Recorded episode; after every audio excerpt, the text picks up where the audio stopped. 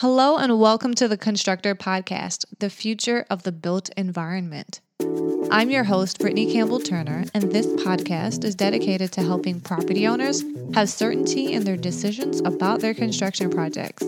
We talk about fostering trusting relationships, help you to understand how to lower risk, be under budget and on schedule, and most importantly, exceed your end users' desires.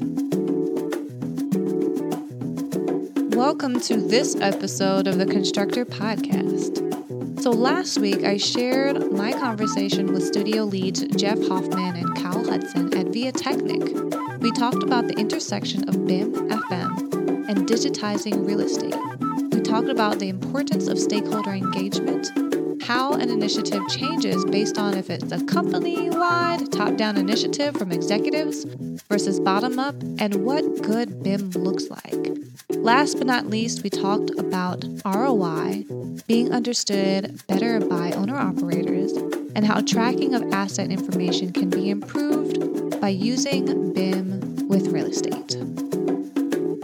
So, before I share about what today's episode is all about, I want to make sure to make another quick announcement this week that I will be podcasting at the Lean in Design Forum in Chicago taking place on May 29th and 30th. I'll be asking attendees how much they're actually focusing on VDC or BIM and how that really supports communication and collaboration on their projects. You know, I'm fascinated by the opportunity to disrupt, and it just so happens that Cliff Moser, author of Architecture 3.0, the Disruptive Design Practice Handbook, he will be the keynote speaker.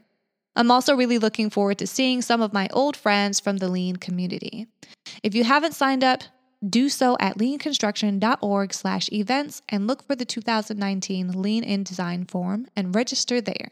Now, let me share with you who you will be going to hear from today. This week, you will hear from a colleague of mine, Marzia Bolpagni. She is a BIM management consultant at Mace. She's also the BIM Dictionary co editor and an overall BIM advocate. We had a really good conversation on what BIM is looking like today and compliance within public regulations and client specifications. We talked about how to maximize BIM Level 2 requirements via PAS 1192 and how we're actually transitioning to ISO 19650 and how we actually will need to start complying to a new standard in public work, at least within Europe. We also talk about what BIM good looks like, and last but not least, talk through some really great BIM resources. Here is my interview with Marzia Bolpagni. I wanted to interview you today because you're doing amazingly in this industry and the amount of research that you've done thus far around BIM. I just wanted to understand what is your fascination with BIM, what draws you to it, what makes you excited about it. Yeah, so thank you very much for this invitation. I think that also you're doing great job with the podcast. So um, I started my interest on BIM in academia. So when I was in the university, some people complain that still uh, the education sector is not ready for this, but I was lucky being in environment when they were like professor promoting this. And uh, since I started my research with my master thesis working in collaboration with VTT in Finland, then after with my PhD, I really wanted to work with the industry for the industry and uh, to understand uh, how building information modeling was already implemented, especially from the client point of view.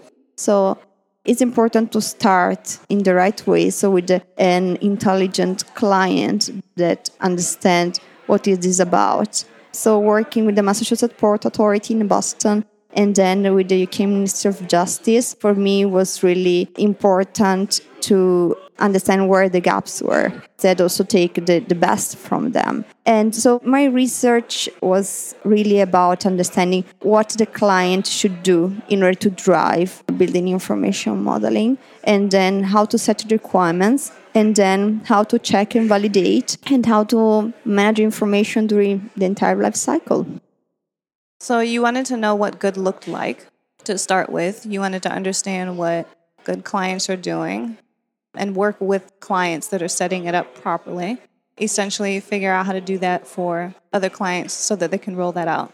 Yeah, exactly. Now my role is uh, mainly a client advisor. So if they want to set a strategy, want to implement and develop a building information modeling, and in general digital innovation in their organization, how they they need to to start, what they need to do, not only from the technology point of view, but also from the process and then from the people point of view yeah. And also the, the policy. So i didn't mention before but as part of my research i investigated the topic about lod level of development there are different specification. From the BIM forum. There is the LOD BIM forum specification, and uh, in other countries, here in UK, with the PAS 1192 that created the concept of level of definition as a combination of level of information, level of geometry.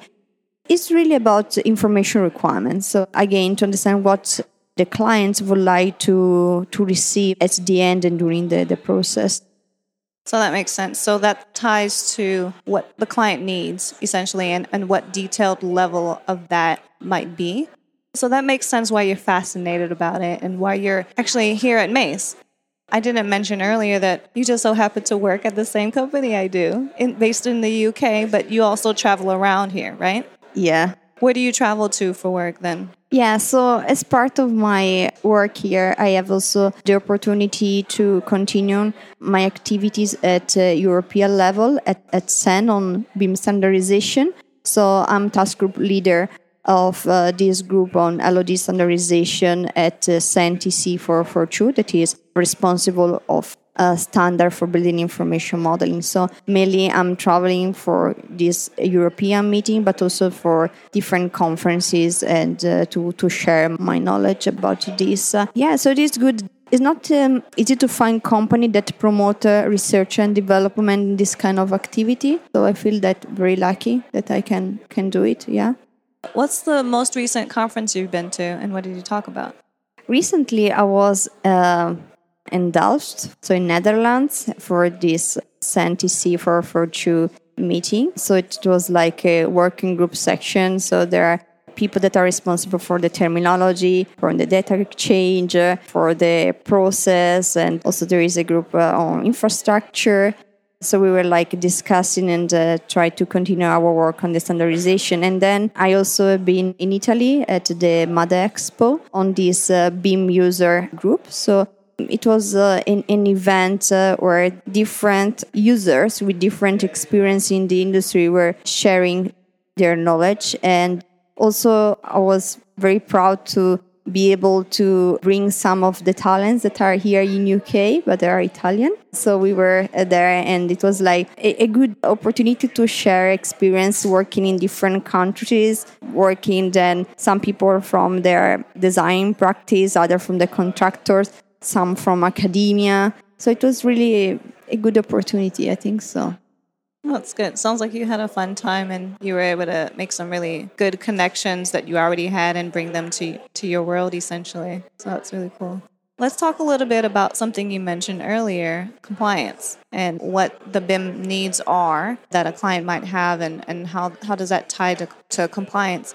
You've participated in writing a, um, a white paper of sorts that focused on digital compliance. Could you share with us about what digital compliance is exactly and then your contributions to that paper?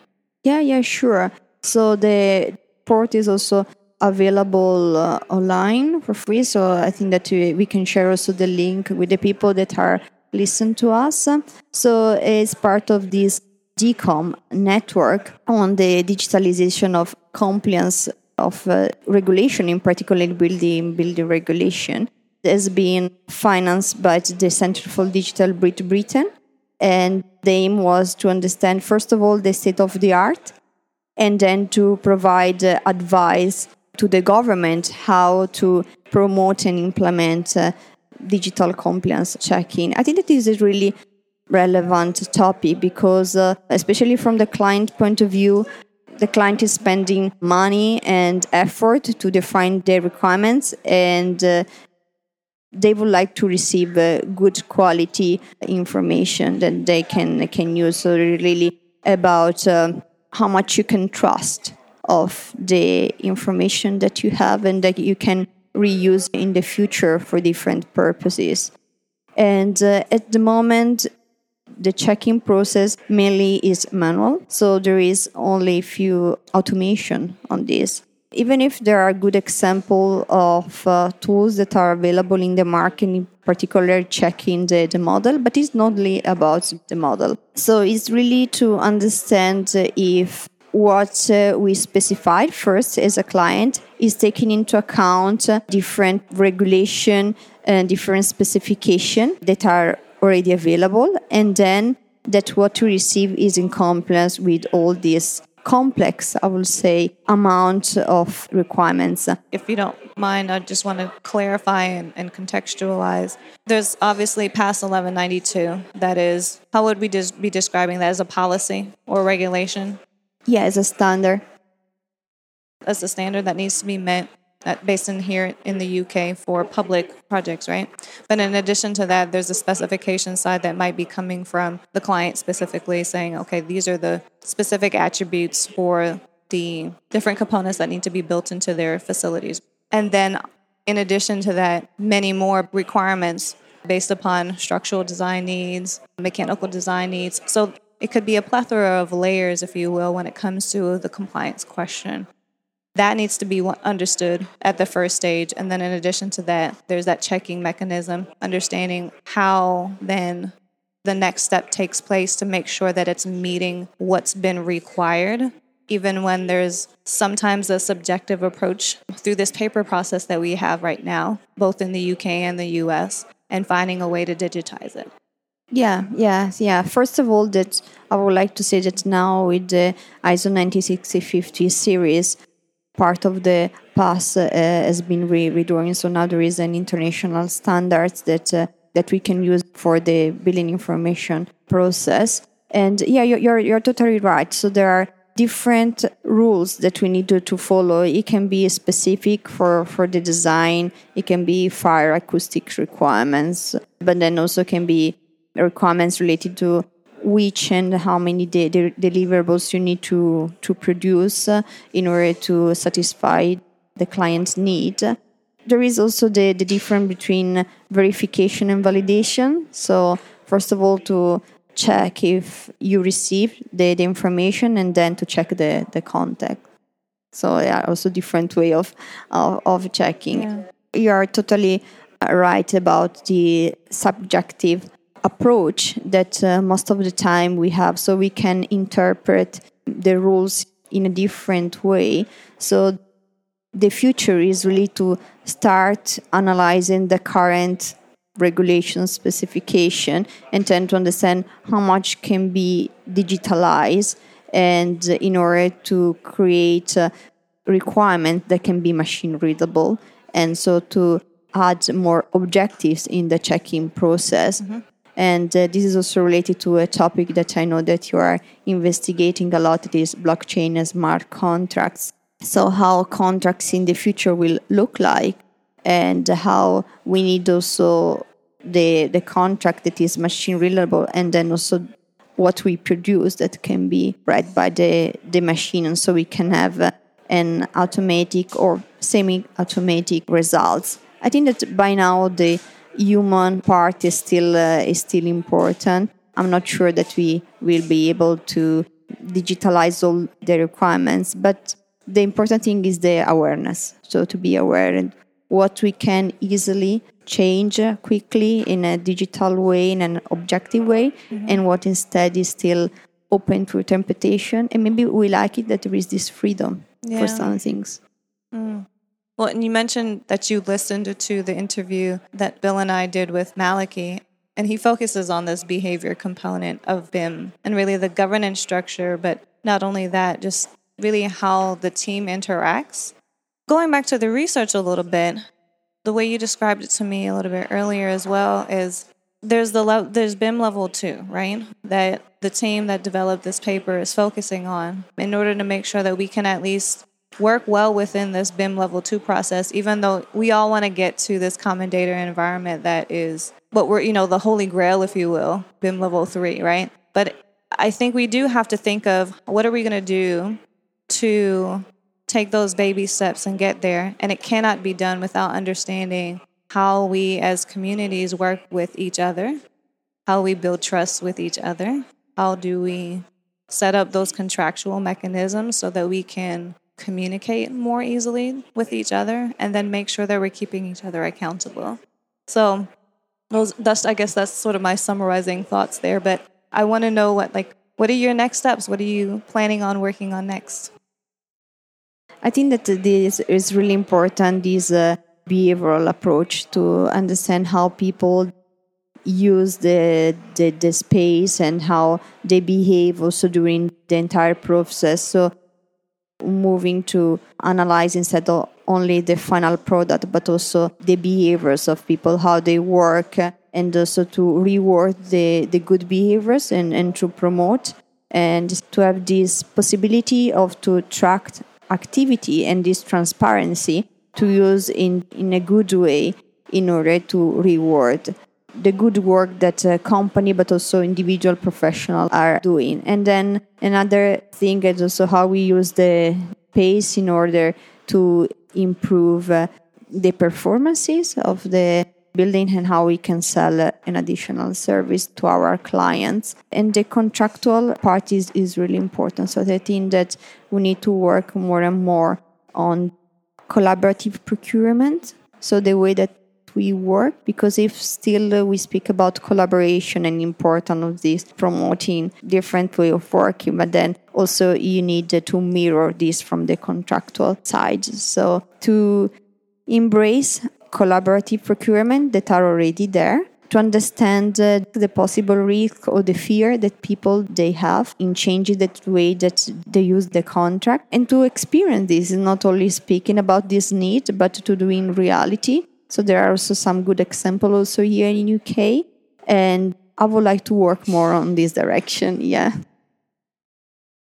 That sounds really exciting to me, actually. I've spoken with a couple of people on the vested approach, which is really a, collaborative procurement process.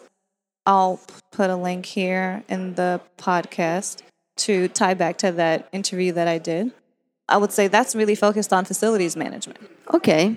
So, in addition to that, though, I, I I'm intrigued by your interest in that and seeing how that ties into preparing a, a better BIM setup, right? Like for the entire project. It's about getting the project set up right from the, from day one, and that's what I'm hearing from you. Um, is how do you make sure that like you have the right people, the right processes, the right structure, and the right plan set in place. Yeah, I think that uh, coming back to you know the first point of our discussion is really when I work with clients is really to explain with the building information modeling you can achieve a lot of different things. And if you leave this process to other professional they will look at this from their perspective and they, they produce the information that they need to fit their purposes so it's really important from the client point of view to understand okay, what is important for you? What what does it mean? What what are the key information uh, you know can be properties it can be from the geometrical point of view it can be documentation what is relevant for you because there are people from from the design that they complain that in construction so for example the the model is is not used but it's because it's not fit for purpose so again, also the client is important. The client that is receiving what is relevant. So it's really important to have more and more like in, intelligent clients that are aware of the potential of this digital journey. Oh, that's good. Anything else you want to share with the constructor audience? I didn't mention in my activities that uh, I'm also uh, assistant editor of the BIM Dictionary.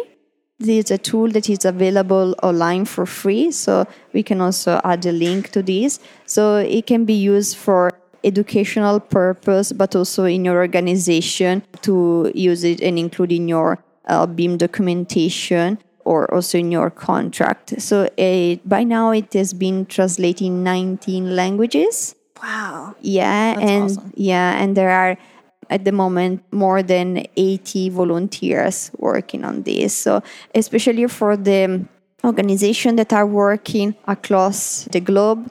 Uh, so the, it is a good uh, tool because you can find the same term translated in different languages. And uh, also some people, when they are at the beginning of this journey, there are a lot of acronyms, a lot of concepts that maybe are not uh, so uh, intuitive. So I suggest uh, to, to have a look and try to, to type, for example, what is a BIM execution plan LOD, what is uh, a BIM project, what, what, what does it mean? Also, the, the definition of building information modeling.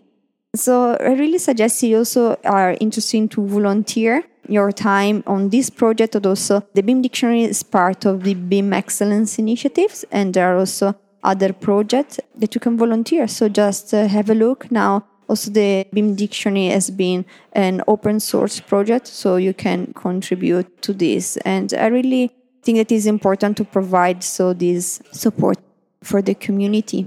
Well, that's awesome. Thank you for contributing to that. And then also, thank you for taking the time out and taking the interest in doing this podcast episode with me. Thank you very much again for the invitation and congratulations. I will continue to follow your work. If you liked this episode, find out more in the show notes at constructor.com slash Marzia Bolpagni.